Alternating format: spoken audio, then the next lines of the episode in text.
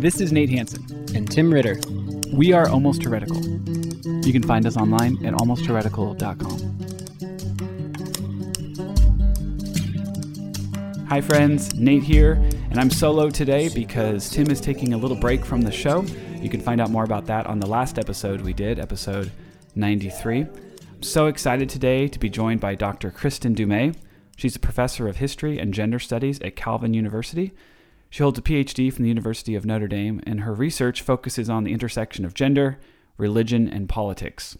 In her most recent book, and you have to check this out, especially if you grew up in evangelicalism, it's called Jesus and John Wayne How White Evangelicals Corrupted a Faith and fractured a nation. And good luck getting a copy. It's it's flying off the shelves everywhere because of the times that we're living in. So I'm super excited to get to talk to her. And what I hope this book and this interview does is makes you feel less alone and less crazy. Those are the two words that we hear the most from you our listeners and that's why I do this show is so that you feel less of that. So you feel like there are people out there that are on this journey with you. And so I hope a book like this that maybe accurately tells some of the experience that you had and that you've gone through and shining that light, I guess, on some of these things that were that were wrong. Um, I hope that is helpful to you. And so without further ado, here's my conversation with Dr. Kristin Du Mez.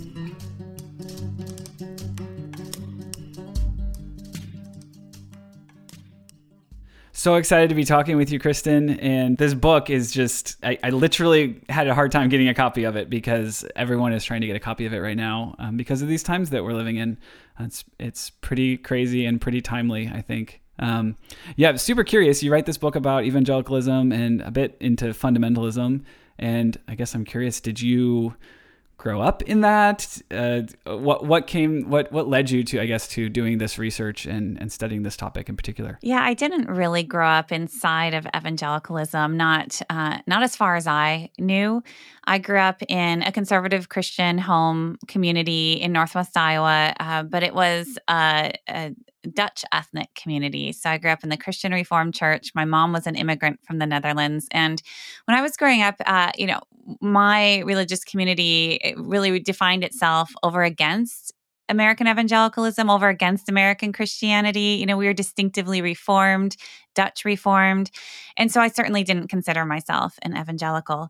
Uh, that said, looking back, I can see how uh, I was still influenced by American evangelicalism. So, you know, we listened to Christian radio, mm. uh, Christian music.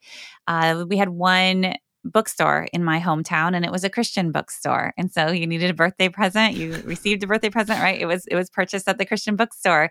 And so I was actually uh, immersed in the the popular culture of evangelicalism even though I didn't uh, really identify as an evangelical. And I think that awareness uh, is is something that that kind of frames the book, frames the way I understand evangelicalism more broadly that that it is a consumer culture and uh, that it is this popular culture of evangelicalism that really does shape the values of, of, of many white evangelicals today. Yeah, yeah. And I guess that's sort of even through reading the book which i just I, I loved i guess the question is like it's still hard to to define and that's sort of the point i guess what you're saying in the book too especially early on is like it's kind of a hard term to define how have you come to to define evangelicalism or just that term evangelical. Um, yeah. Yeah. And has it changed, I guess? Have you seen it? Do you think it's changed over the course of history over the last 60, 70 years? Oh, absolutely.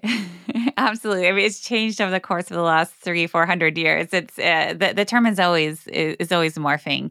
Uh, and so, one of the things that I'm doing in this book is actually pushing back against some other historians who are trying to hold up a kind of essential definition of evangelical, one that that is valid across time and space. And uh, for me, that that um, doesn't make a whole lot of sense and uh, and it certainly is not very useful for us to understand what we know as white evangelicalism today and for the last half century or so.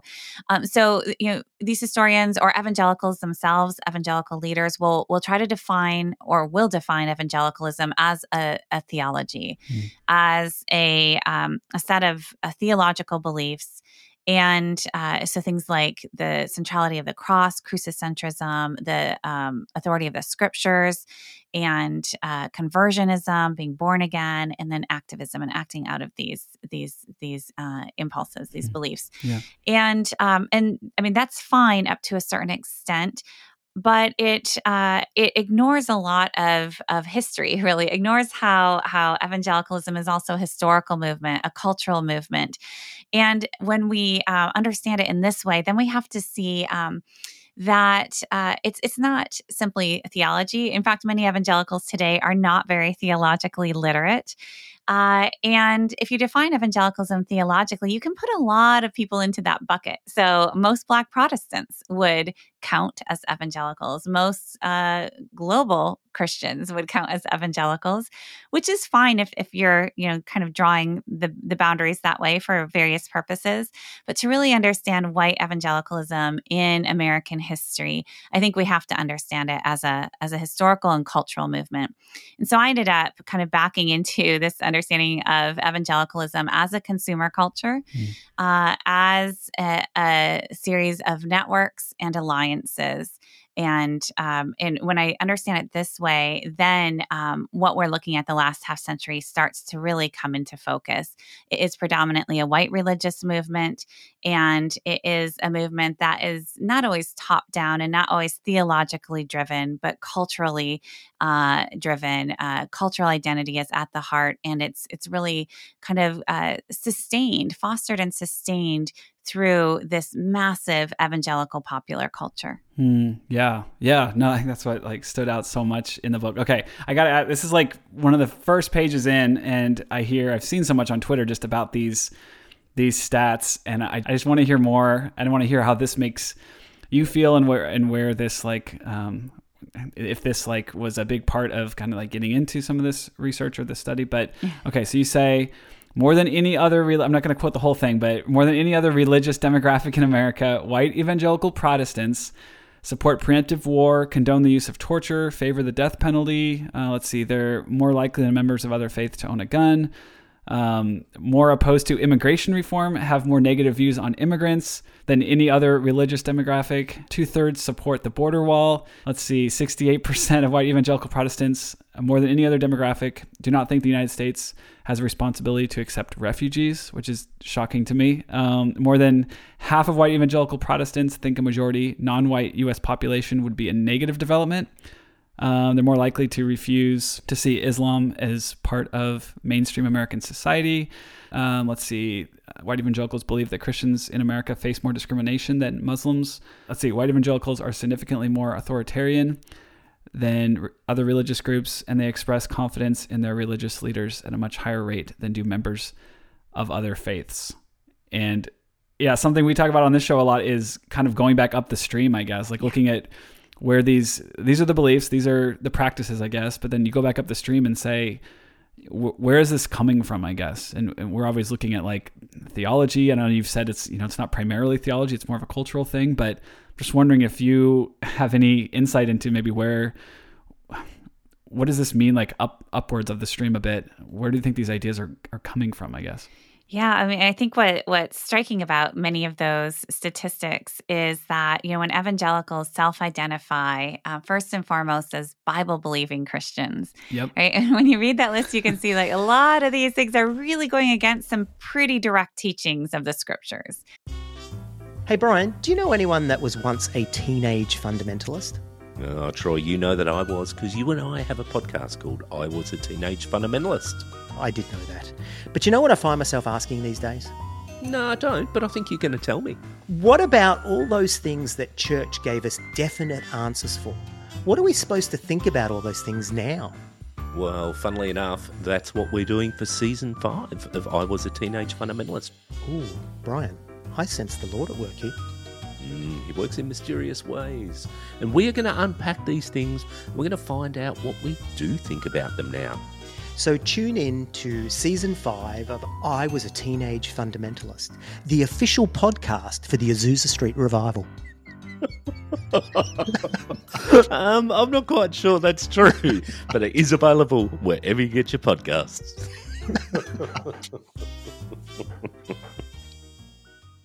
yeah. and uh, and and so that's that's just a really uh, you know, important point to make. And um, and so yeah, where does it come from then? So if it's not from the plain reading of the scriptures, uh, where do these uh, where do these beliefs come from? Now, full disclosure, that section and uh, that portion of the introduction of Jesus and John Wayne was initially my conclusion. Hmm. So I felt like I had earned the right. So I traced the history to get to that point, and then that was the you know boom kind of takeaway. Here's where we see it all. You know uh, really play out in in contemporary issues. This long history that I traced, and then uh, in the the uh, editorial phase, my editor said, Okay, this is great stuff. I want you to move it all right up into the introduction and find something else to do for your okay. conclusion. Wow. And yeah. so that was like really jarring for me because I thought, you know, these are some shocking statistics and it's pretty harsh reality. And if I can bring my readers to that point, you know, that's one thing. Th- then they're with me. They've seen I've proven this. And instead, I just put it all right up front, front loaded it. Um, and so it's a very jarring opening of the book. And then what I do is I, I trace that history history. And so I show how, uh, you know, particularly in the Cold War era, that evangelicals come to really link up their understanding of Orthodox Christianity with Cold War militarism, with this us versus them mentality. And this is linked with uh, Christian nationalism, uh, the idea that America is a Christian nation and needs to be defended as such. And all of this is also linked together with gender traditionalism, as they'll call it, or uh, very distinct gender roles um, between men and women. And for men, what that looks like is um, God filled men with testosterone so that they can be masculine protectors, protectors of faith, family, and nation. Again, in this Cold War context, that can involve a military defense. It must involve a military defense, um, and and then it, it can be extrapolated into the culture wars and so on. So that's really where this starts, and and the rest of the book really traces this um, this militant faith that's very much in in us versus them. Use violence to achieve order when necessary for the good of Christianity. Yeah, it's just it's so crazy to me that essentially what you're saying is it, it didn't it didn't start with the Bible really. It didn't start with theology. Right, right. Is that is that surprising to you? I don't know. It is to me. Yeah, you know, and it's not that there's no theology or that you won't find any Bible passages, but uh, you know, the scriptures are are really read through these uh, cultural and political lenses, and that's why I make the point later in the book that uh, let's let's take the issue of immigration of you mm. know we welcoming the stranger or uh, you know uh, refugees and and and you know you can you can open the bible together and say but look look at all these passages yeah. look at it's right in front of us and yeah. i mean we know that those those conversations go nowhere uh, that we are all of us approaching the scriptures through um, our cultural lenses, through our pre existing loyalties. Now, ideally, as Christians, we like to claim that we'll, our, our you know, cultural loyalties will be refined by our faith and that the scripture will challenge our beliefs and, and that we will, you know, align ourselves more fully with the word of god uh, but in reality i think that oftentimes our our our loyalties um, predispose us to certain passages and cer- certain interpretations. Now mm-hmm. some traditions are more open about that. Um, evangelicalism in particular is kind of in denial about that right? Evangelicals have long just championed this this notion of you know every individual has access to God's truth, the plain reading of the scriptures. And it's, again, just, we're just plain old Bible believing Christians. That's all. Uh, and so there, there's an, a, a kind of blindness to the way in which culture does shape theology and uh, does shape the way they, they read the scriptures. Yeah, I think another thing I was struck by on a similar vein, I guess, is that just some of the traditions, I guess, that, that, I grew up with as as traditions or things that felt so. Um, well, yes, of course. Like it's always been that way. Just haven't really been that way that long, and that's I think your book kind of was shining a light on that. And some of them I kind of knew, but then I just have this list here of like Billy Graham, uh, registered Democrat until was it 60s or 70s somewhere in there. Uh, lifelong. No, he he's he stay, stayed with it. He was a he he never switched officially. Okay, I, I, can't say you know how he voted. Uh, I mean, his son will speak for him on that. But uh, no, uh, so you know, yes, most Southern white folks were Democrats up until the party realignment in the 60s, 70s, really not completed until the 80s, mm. if then. Uh, yeah, so so th- things haven't always been the way they are now. Yeah, then I think in that same section there, you talk about the Southern Baptist Convention. They had pressed for expanding even abortion access. I mean, yes. and still in a limited way, but expanding what was available at the time back in 71. And then uh-huh. One Nation Under God being added to the pledge in 54. And then In God We Tr- Trust to the money as well. And then kind of this idea of the traditional family structure of the male breadwinner, that sort of coming around in the 20s, but then not really peaking until like the 50s or 60s. Mm-hmm. But these are things I think, when you, especially when you talk about like, make America great again, there's always this like kind of feel of like we need to get back to the the 50s or the 40s yes. or something like that. And uh, that that was a relatively new these are new phenomenons at that at that time.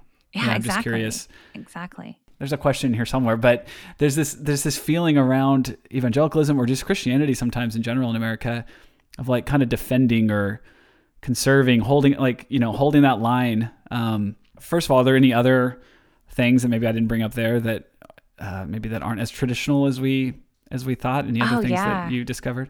Yeah i mean i think that that was really the point of my whole first chapter was just to to uh, destabilize kind of you know, the, the truths that we all think we know. Uh, and so things like uh, you know christian masculinity uh, you know what is christian manhood like? I I wanted to just have a quick glimpse back to, well, in the 19th century, it wasn't this rugged, tough guy Christianity. To be a Christian man was to be a gentleman, to to exhibit self restraint, mm. uh, and and that was you know a, a real tenet of Victorian uh, Christian manhood.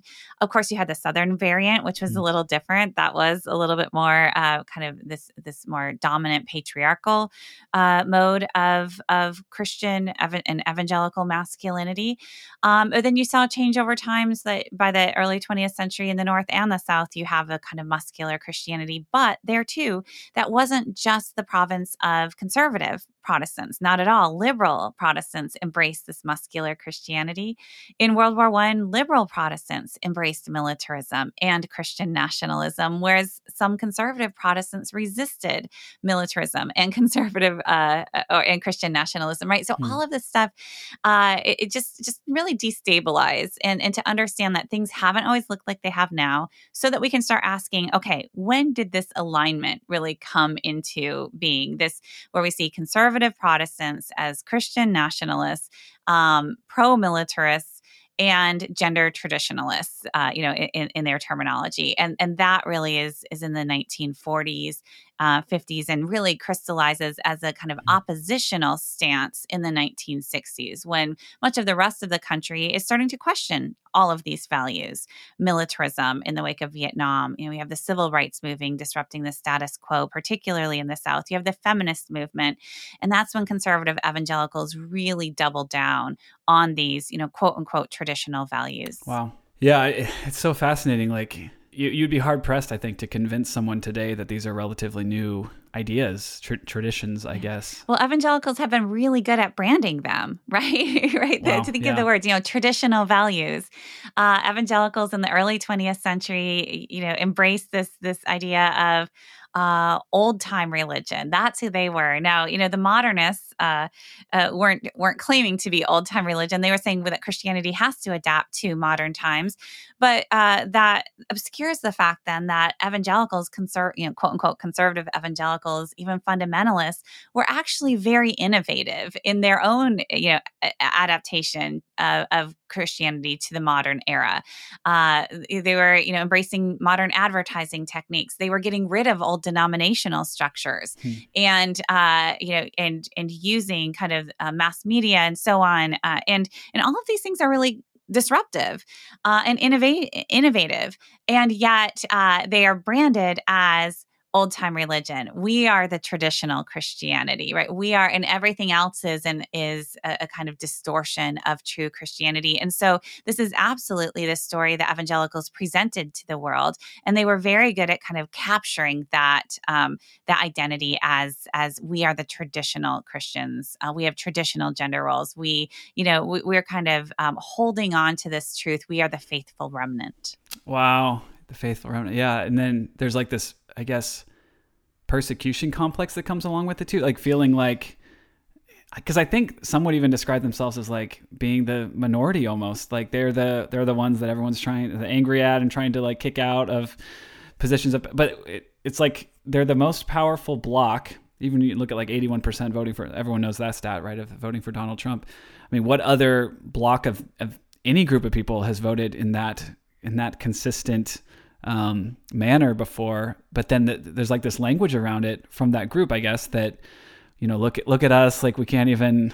I don't I don't know. I'm trying to. It's like prayer in schools and just these different things yeah, just it's just so crazy that it's like literally the opposite, but they'll talk as if there's this like minority status. Yeah, and I think that part of that comes from this sense of displacement, mm-hmm. uh, because in the 1940s, that's when evangelicals came together. Uh, you know, these conservative Protestants, um, fundamentalists included, um, not the most extreme fundamentalists; they had their own organization, but you know, conservative Protestants came together and said, "Okay, we need to band together," because um, they hadn't been able to seize control of most major denominations in the 1920s with the fundamentalist modernist split. And so they they didn't disappear. They just went off and started their own churches and their own um, Bible schools and their you know their their own kind of small networks. And then in the early 40s, they said um, strengthen numbers. We really need to band together uh, because again, we we we are the faithful remnant. We have this truth, and we really need to spread you know our Christianity across the nation.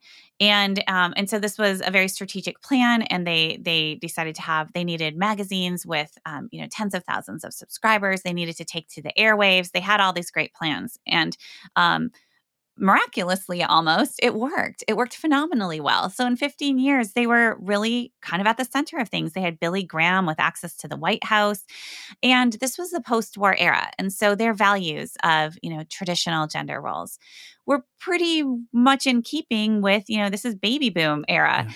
Uh, this was the Cold War consensus. So Cold War militarism, nothing that unique about that. And so they they definitely had moved from kind of the margins to close to the center of things um, by the 1950s and early 60s.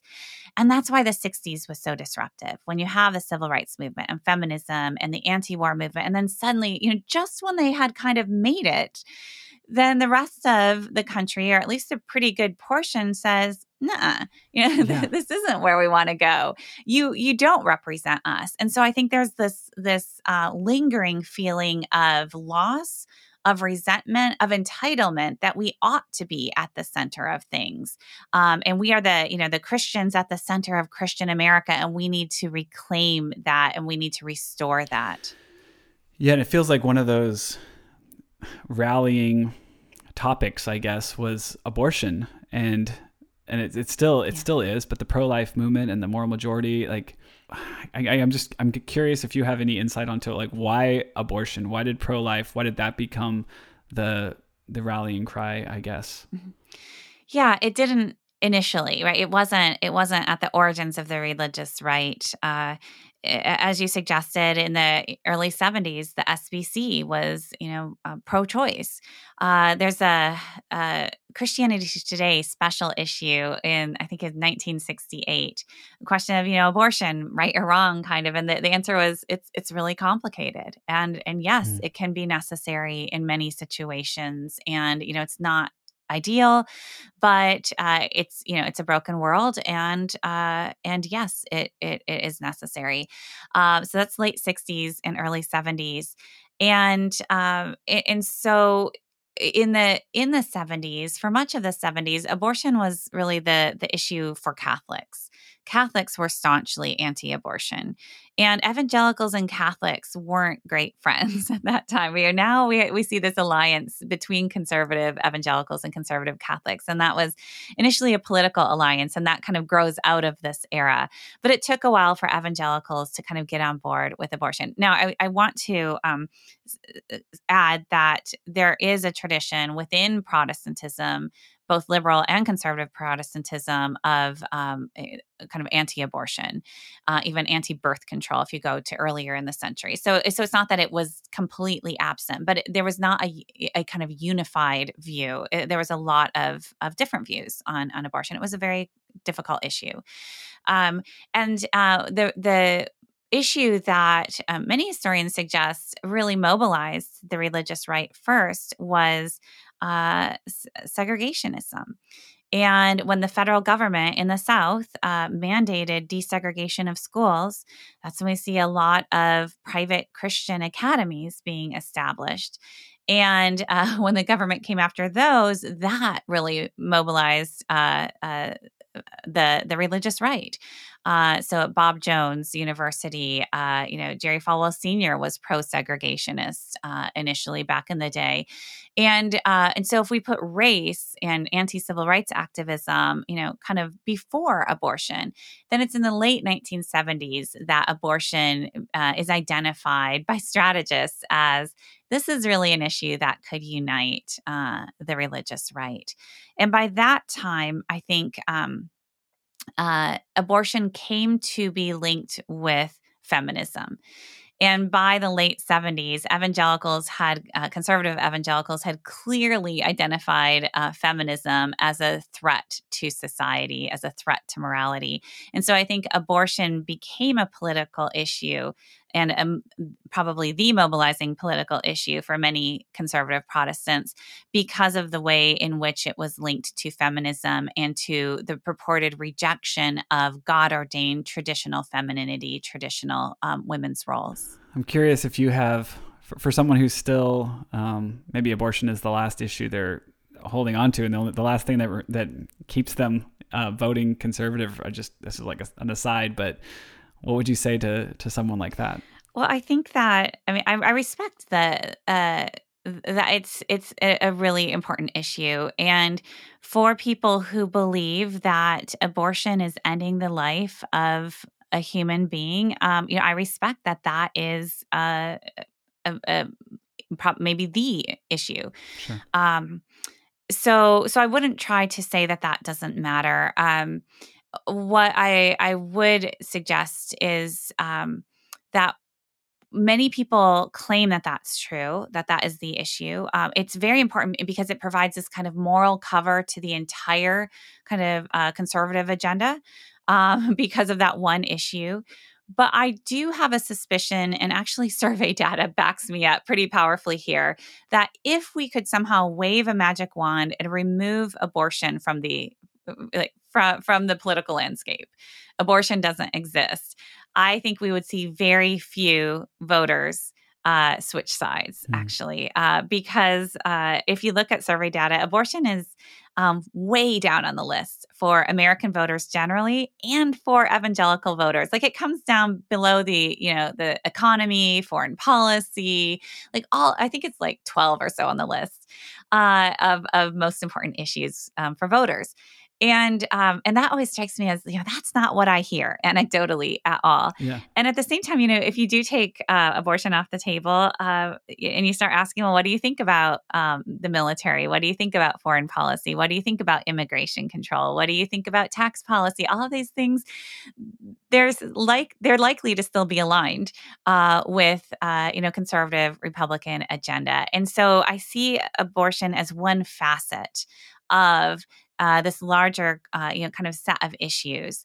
Um, but it's it's not. Maybe it's a linchpin, but I think it's just one facet. And if you remove that, I still think that the structure um, persists. So essentially, if if Donald Trump was the exact same person that he is, and he was pro-choice, uh, you know, I think that abortion was the signal issue to conservative evangelicals with Donald Trump um, that he was going to be one of them. Sure. Yeah. More likely, I think, is that at this point, if he would shift on that view, he would lose some some supporters, but I don't think he would he would use uh, lose most of his base.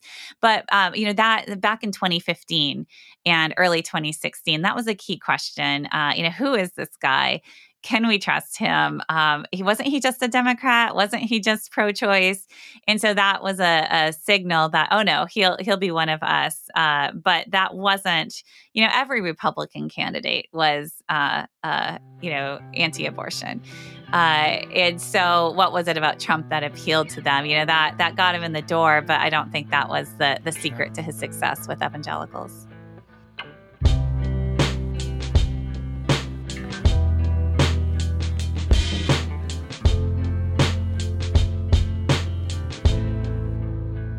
Okay, so this term militant masculinity, that that seems to be what you identify as kind of the biggest issue that that's led evangelicalism to where it is and it's sort of how we got here. Yeah how do, how do you define militant masculinity? Yeah so it's it's really just uh, you know, looking it, it, starts with patriarchy uh, and starts with a, a, a, pretty rigid patriarchy so masculine authority. Uh, but this isn't just kind of masculine authority in the church uh, and it's not just masculine authority in the home. It does link to this this idea that i referred to earlier of, of the stark gender difference that men and women have just very, very distinct roles. You know, so somebody like James Dobson will frequently remind people that every cell of their bodies is unique, you know, is different. Wow, yeah. uh, and so, so you have this stark gender binary. So for women, their job is to be submissive, to be, you know, sweet and feminine, vulnerable, in need of protection. And that's where men come in. So men's role is to be strong is to be aggressive when necessary so that they can they can serve the the their their role as as protector and provider. Um and provider becomes less and less important actually in, in terms of their rhetoric in terms of the identity of of christian masculinity but this protector really becomes kind of the the the the key marker of masculinity. And so men have to be strong. They have to be rugged. And there's so many forces that are going to work against that. So feminism, liberalism, political correctness, right? All again, the whole facet here, uh, yeah. the whole the whole constellation of issues, right? All of these are working against. And so we need to we need to toughen up our boys, um, and we need to toughen up our rhetoric, and we need to be ready to fight. We need to fight real wars. We need to fight the culture wars. And um, this ideal of, of kind of what it, it means to be a Christian man ends up shaping what it is to be a Christian right and so yeah. what what's really interesting is um, how you know passages of the scriptures how christian virtues become gendered so the fruit of the spirit right they're they're feminine self-restraint and you know gentleness and kindness. And the bible just says this is this is the you know fruit of the spirit of uh, of christ. And and uh, it doesn't say that this is good for the ladies uh, but you know that's how it's interpreted. So th- that's fine you know for for you know the feminine sort but you can't defend your church you can't defend your family and your nation if if you're turning the other cheek. No no no no forget that. That's not what we're talking about here right? So it ends up changing the faith itself.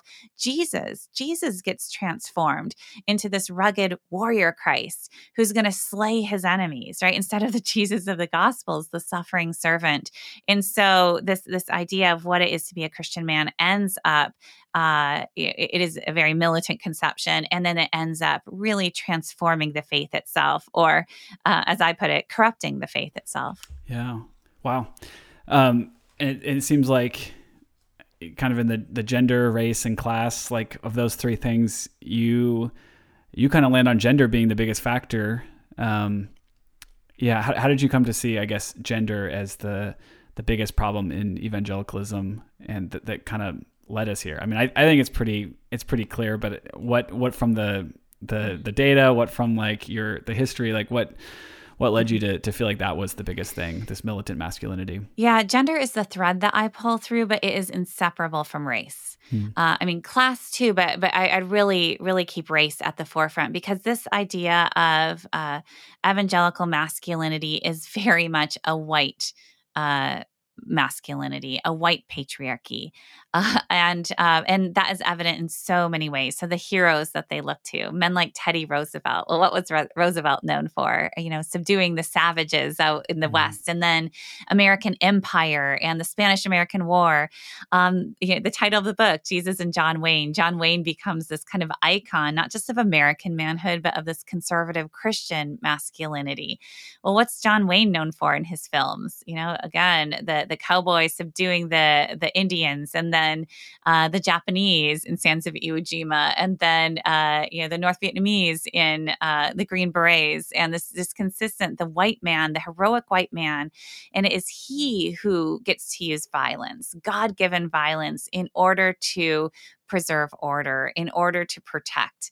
And, and so, um, over and over again, this um, idealized masculinity, it, it, is a, it is a white uh, masculinity uh, and and you can see that you know not just in its symbolism but also in its politics. And so things like you know law and order politics right? that's that's a very racialized concept in the 1960s and 1970s um, and and that is what evangelicals come to embrace. Again it's it's white law enforcement white law and order um, to subdue civil rights activists and uh, and people of color. And and you just see this pattern repeat over and over again. Um, and so in in the literature, um, men who are not white are often perceived as threats. So Islamic men, you know, very dangerous threats. Black men perceived as threats. You can see this in statistics around Black Lives Matter and white law enforcement and things like that. Uh, you know, immigration also. Um, you know, these are. Per- um, non-white men are perceived as threats whereas white men are perceived as as heroes and it is their god-given duty to defend uh, their nation yeah. and their families. How do you? We you know we talked earlier at the beginning of this interview, and it's the beginning of Jesus and John Wayne. You talk about this two thirds of the white Protestants, um, you know, and then there's that long list that I said. I'm I, I think about the the one third sometimes.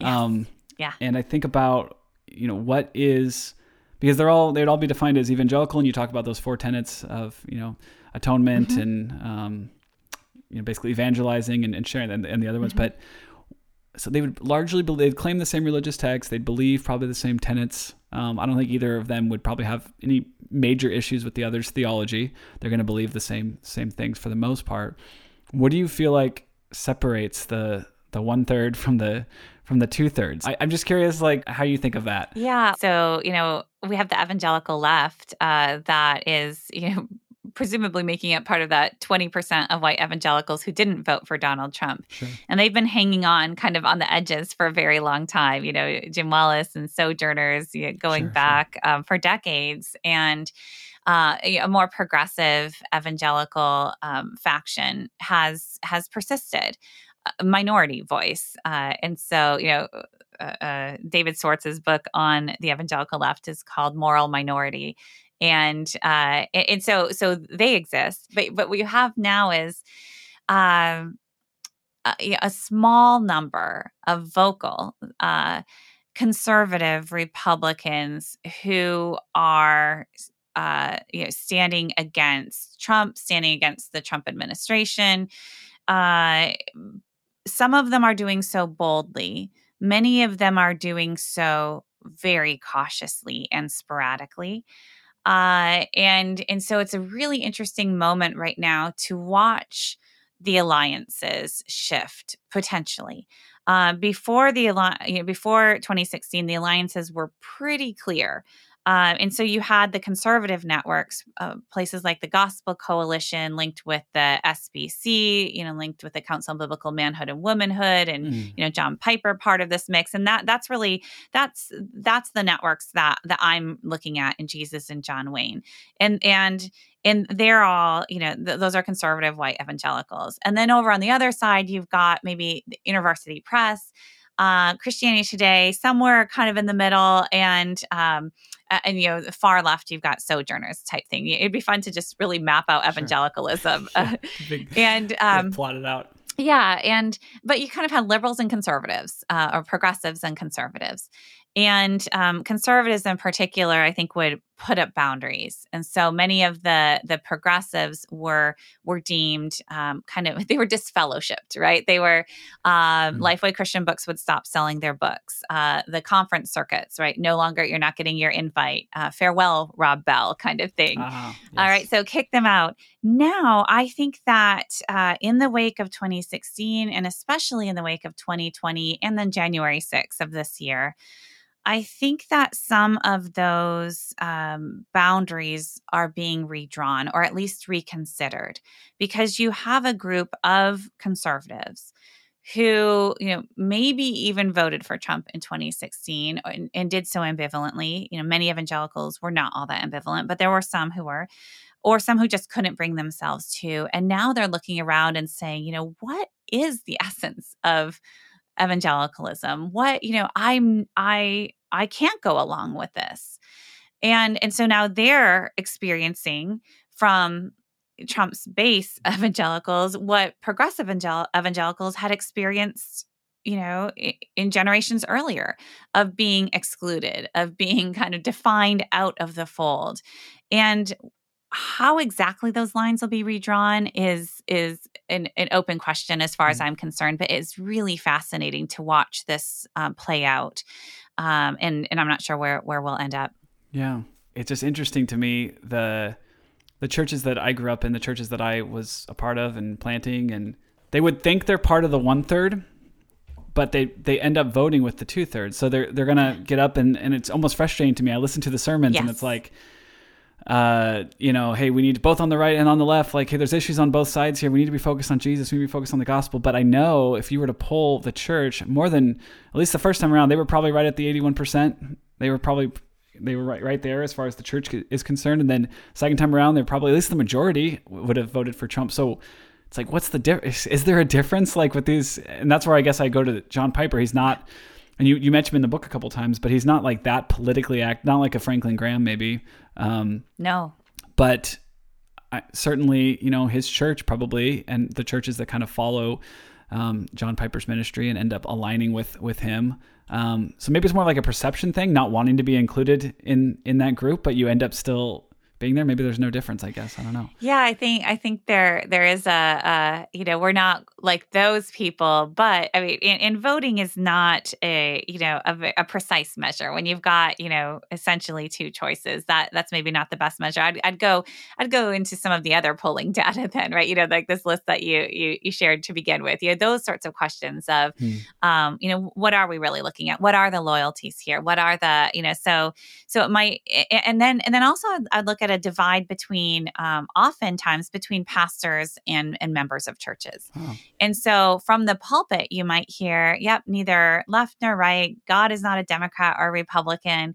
And yet the um, evangelical culture that people in the pews are consuming um, day in day out you know christian radio um, if they're reading world magazine um, listening to you know christian contemporary music. Um, now what happens if a, a favorite you know christian contemporary recording artist comes out as anti-trump not good for sales and so most of them stay very very quiet on that front right and this is this is again kind of this consumer culture um, what happens with the when a Christian magazine comes out uh, against Trump. You lose a ton of subscribers, and uh, it, it you know, it's been interesting to see that play out at Christianity Today, and then play out in a very different way at Christian Post, and mm. um, and so so the truth is, pastors have far less authority uh, over their um, members of their churches uh, than they imagined they had. And that's something that um, has been fascinating and pastors will say that you know like i i i can't lead these people. Because if i try to they're going to fire me right so who's actually shepherding the flock here and many pastors have come to realize that their own authority is uh, is uh, really constrained in this moment, and that members of their churches are following other leaders. Uh, and and and so there's there's a real crisis of authority, I think, right now in many in many churches, and the pastors feel captive. Well, it's really hard, I guess, if you're, you know, you got an hour, thirty minutes, or whatever, and then Fox News has exactly. every evening in your in your home and so you're hearing and not even just fox news but you mentioned christian radio and fox news talk radio yep and uh and and this is this is pervasive and it it all is kind of mutually reinforcing right? Because if you do try to disrupt this if you do then then you're very quickly on the outs and and the pressures to conform whether it's in your own local church or in your families or certainly if if um, money is on the line if your livelihood is on the line as it is in many of these organizations and institutions. You know, you will lose your job, you will lose your subscribers, you will lose your donors. I mean, talking parachurch organizations. So there are a lot of pressures to uh, stay quiet and, and to conform. Yeah. Okay. Before we before we wrap up, I have a couple tweets. Just I I like to dig into guest tweets and just see if you can add add some more, add some flair, add some more information um, to to these. But um, one is just, um, I guess I feel like the the best we've heard after four years of what we experienced with Trump, which, as you're describing in the book, is a culmination of it's kind of the the this is this is what we get after all these decades of um, kind of leading here with the evangelical culture. But I feel like the best we've heard is kind of this like it's not it's not like people apologizing for for supporting him. It's kind of this like I, well I don't support his lifestyle and I don't like the way he talks. You know I'm not like and it's like you kind of have to because you know I guess that you can't really just like stand up and defend the guy. You have to talk about how you don't like him. But um, yeah, you had this tweet. You retweeted Katelyn Beaty. Um, on days like today, I scan my Trump supporting friends' social media to see if there's any remorse uh, and voices of restraint. I've been doing this for four years. Nothing. Yeah, and I think just a lot of our listeners would feel that same way. Just curious if you have any more thoughts or want to add to that. Yeah, I mean that that's true. I um I, have been tracking this very closely for um, four plus years now, and you know after the election, I thought, okay, Okay, so you've vanquished Hillary Clinton. She's she's gone. She's off. You know that was the big thing. You know, we, how could we possibly vote for her? Um, you know, holding our noses to vote for Trump. And I thought, okay, let's see this. Let's see this. Now, your guys, you know, he is your guy now. He's in office. What are you going to do? How are you going to rein him in? How are you going to, you know, none of that. The only voices speaking out clearly uh, against Donald Trump after he was elected president uh, from within the evangelical fold, from what I could tell, were those who were already speaking out against him before he was yeah. elected president. And I watched, right, time and again and again. And we had the Brett Kavanaugh and we had Roy Moore and we had you know so many and and I mean it's the same voices. So Beth Moore out in front and you know but she had expressed reservations long before and the supporters uh, you know just just crickets. And and this is not just on the national level but social media is great for you know research purposes because you know, there's all these networks. I'm like okay let me go over to these folks and see what they're saying and these folks over here. And yeah yeah as you said the the uh, sentiment of of well you know it'd be good if he didn't tweet so much. Like like that's the yeah, problem right. the problem that he's on twitter. Instead of you know everything that he is you know his his agenda his his his policies his his moral center like all of these things uh, that that seems somehow off limits. So yes that I, I, watch very closely and my guess is i don't know if that tweet was on january 6th but uh, probably uh, just yep. after. Yeah. Yep january 6th yep you know you do all this research you you discover maybe you maybe you already had this hunch that militant masculinity or that gender was going to be a, a, big part of this and just reading the book i just i i got just really sad i guess reading a lot of pretty horrible quotes from different men yeah. um, and there's a few women too but just about about women in the book and then i guess yeah. just the the thought as i'm reading this is like as a, as a woman, how how did this feel? I guess to do this research and yeah. just to read these things and and discover that this is sort of what has been the problem and sort of is the problem yeah. now. How did that feel? So I started this research more than 15 years ago and then I ended mm. up setting it aside for a couple of reasons. One was it was just so depressing. It was so frustrating. It made me really angry. And I, I honestly thought, is this where I want to spend the next few years of my life in in this um, really revolting space and being incredibly angry at fellow Christians? That that was a very uh, active question for me. And then there's also this nagging question of, you know, this is really extreme stuff that I'm seeing, very misogynistic and and you know militaristic and um, is it is it fringe or is it mainstream? Right. you know, this was a question, and, and, so I ended up, for a variety of reasons, setting the the research aside for a while until the fall of 2016. Um, but then when I picked it back up again, yes, it was heavy. It was heavy to research this, and huge shout out to my three research assistants, my Calvin students, who who walked this journey with me and who read some really terrible things, and mm-hmm. we were kind of each other's support group through this. You know, I would check in with them regularly. I, would have to ask, "Are you okay reading some?" Of this, you know, on the abuse, on uh, just the this misogyny and um, and racism, and and so so we helped each other through. and uh, it, I, I was angry at times when I was researching. I was angry at times when I was writing. That probably comes through in places, but it also felt cathartic to because I'd been observing this for a long time. And um, it felt cathartic to be able to put it all down on paper and to be able to connect the dots and then and I, I, didn't actually think that I could change minds by writing this book. Um, maybe very early on, I thought I could, and then the more research I, I did, the more I realized this is so deeply embedded. I'm not. I'm not going to be able to disrupt this, but I want to testify. I, I, want to name this. Yeah. I want to hold it up for all of us to see, and and that's what I can do here. And so it actually felt really empowering to get to connect these dots, to get to um, speak back to um, um, th- these power structures, to these abusers of power, and and I, that's I think comes through in the tone of the book. There's been some discussion about the tone of this book. Um, it's been described as urgent and sharp elbowed and I, I, like that a lot i think that's that's accurate yeah. it was really important to me to not show deference uh, because i saw time and again in evangelical communities how abusers were protected and how those in power were shown all sorts of deference and ended up getting away with all sorts of terrible things um, and and their followers would you know cover up and try to protect their witness protect the witness of the church protect the brand and um, and really terrible things happened and i thought i want no part in that. And so i decided i was not going to show deference to these folks and uh, and that that really the tone kind of came from that emotion i think um, just wanting to to say things very plainly and um, and, and hold it up for all to see and a, a kind of you know accountability i suppose yeah and thank, thank you for doing that um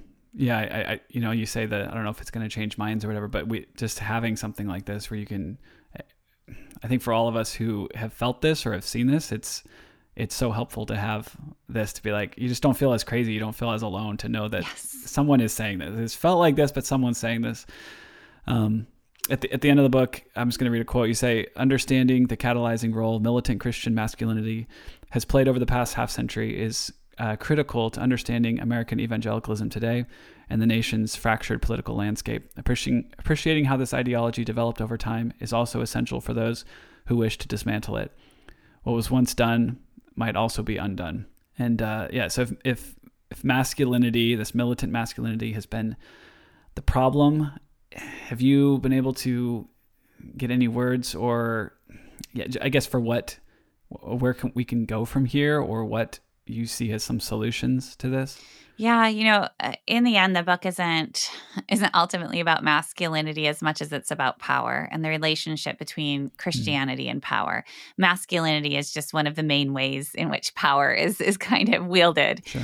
Uh, and and so so ultimately it comes to uh, it, I think the challenge is for all of us to rethink um, this relationship of, of of Christianity and power.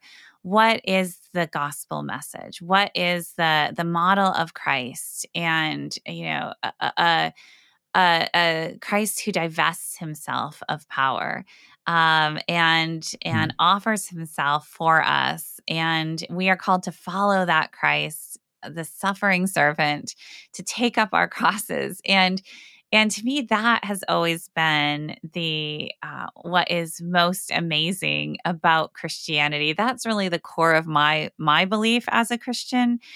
And uh, from that place, it's hard for me to get to a, a Christianity that grasps at power, a coercive Christianity, uh, a Christianity that wants, you know, it, I mean, it, it's biblical, and this is the, you know, what what in the Old Testament the Israelites kept doing over and over again, and then they wanted their king, and then and then you know, in, in the time of Christ, they wanted the Messiah that was the worldly leader. Right? This is this is I'm a Calvinist, so I can just say this, this is just, you know, this is uh, original sin or this is human depravity or, or whatever. Like we're all prone to this. We are we're all prone to grasping uh, at power and and then justifying it. Um, but the thing about Christianity is that it, it works against that. It ought to.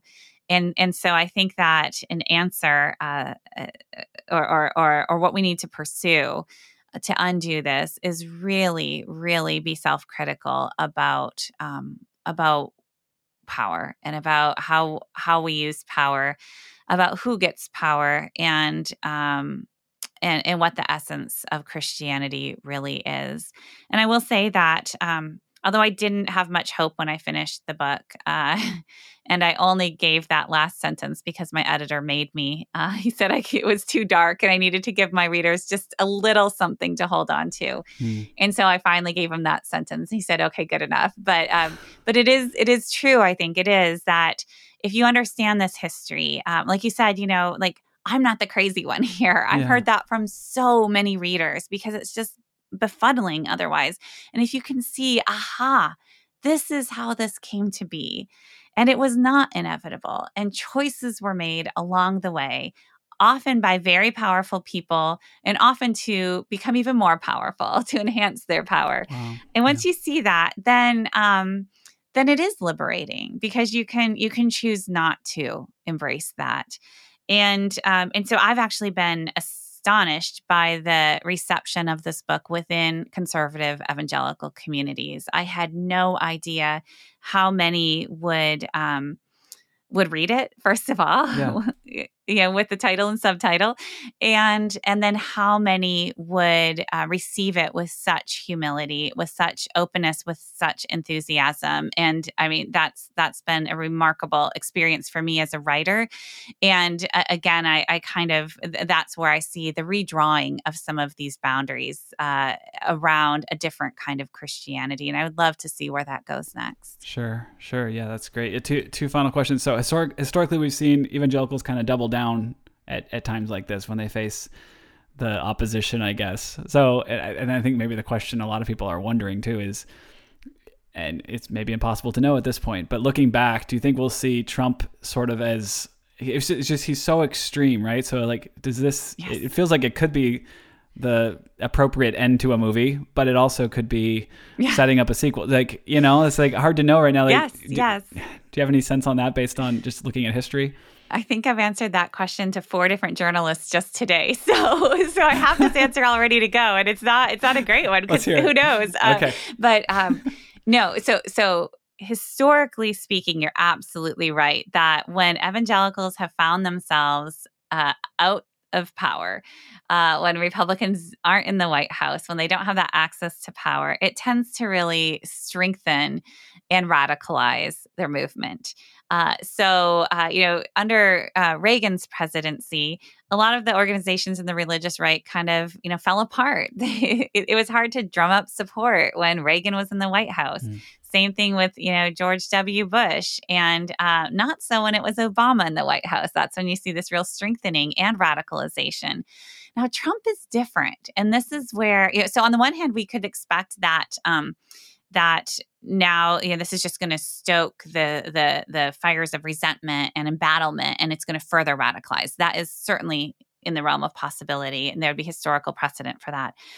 But but trump is an aberration in that he he his genius was to hold power to share power with evangelicals right to raise them up and to favor them and simultaneously to stoke and fuel this resentment and, sense of embattlement among mm. evangelicals all at the same time.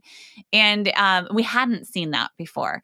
And so, so he was really remarkable in that. And so that's why I don't know what's going to happen next because um, he he's still around but he's not powerful anymore. Right. You know, he's just on the golf cart course, as far as I know. He doesn't even have a Twitter platform anymore. And so, uh, what does that do to the movement that really did coalesce around him? Um, and if if they are, you know, the I, I can't say that we aren't going to see radicalization. I'm not sure that it's going to happen around Trump at this point. And so, if it's going to be diffuse, mm. if there's going to be infighting, it might not be able to kind of mobilize in a united way, as we saw under you know the eight years of the Obama administration, um, as we saw during the Clinton administration back in the 90s. You know, this kind of strengthening of uh, conservative religious organizations. Um, so all that's a long way of saying I have no idea what's going to happen next, but I keep watching. Yeah. Wow. Yeah, it does feel it does feel different under Trump, I guess, than if you say like a, a Bush or a Reagan or something like that for sure. Yeah. Okay, last question. I mean, our listeners, almost heretical, title of the show. Our listeners don't really need to be convinced, I guess. Like, they're the ones that are just nodding their heads the whole time. Yeah. They would feel peace from reading your book, I think, because it's like, yes, this is what I've, this is what I've been feeling. This is what I've been thinking. Mm-hmm. Um, and this gives words to it. But they do have to have dinner with friends and family that uh, would still, are still in that evangelical circle Yeah.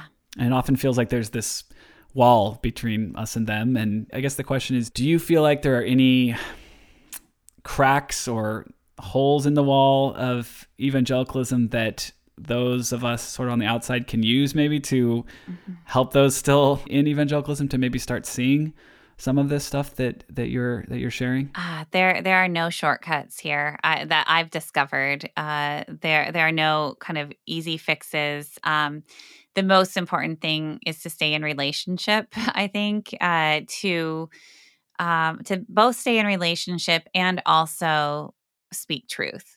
Now, it doesn't have to be Facebook screeds. It doesn't have to be, you know, like sitting down for an hour heart to heart before you have dinner or, you know, ruining a family birthday party or anything like that.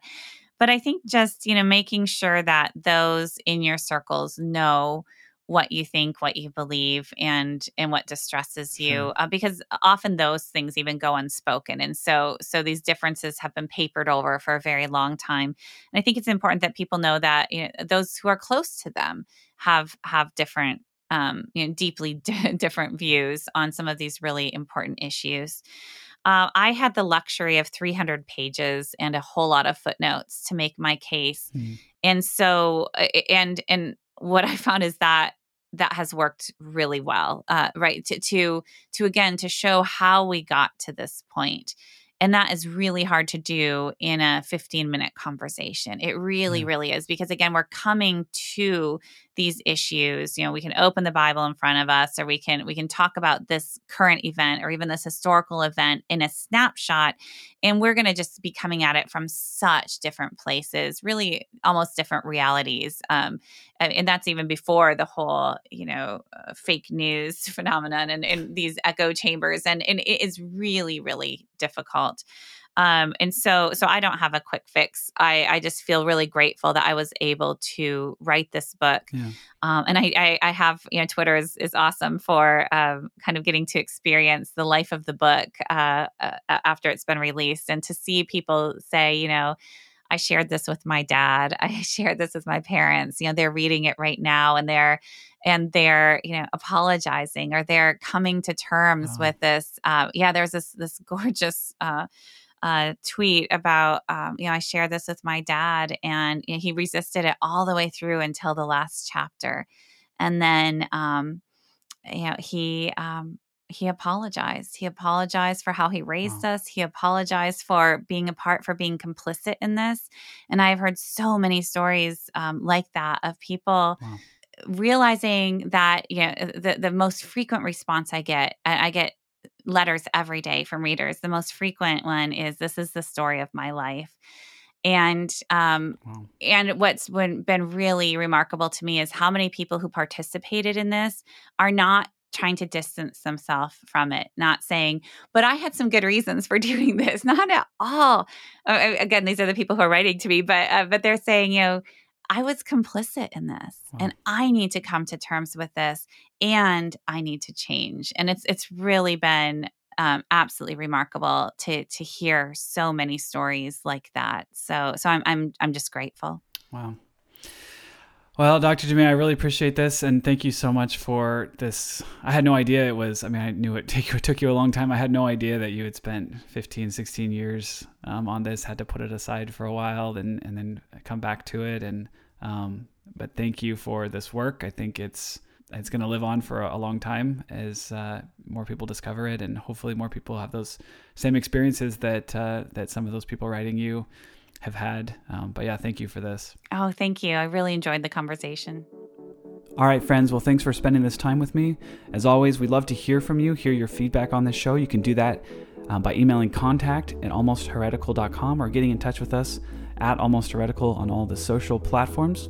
And big thanks to all the patrons that support this show and take part in our monthly conference calls and listen to our second podcast called Utterly Heretical, which is honestly my favorite show that we do. So encourage you all to check that out at patreon.com slash almost heretical.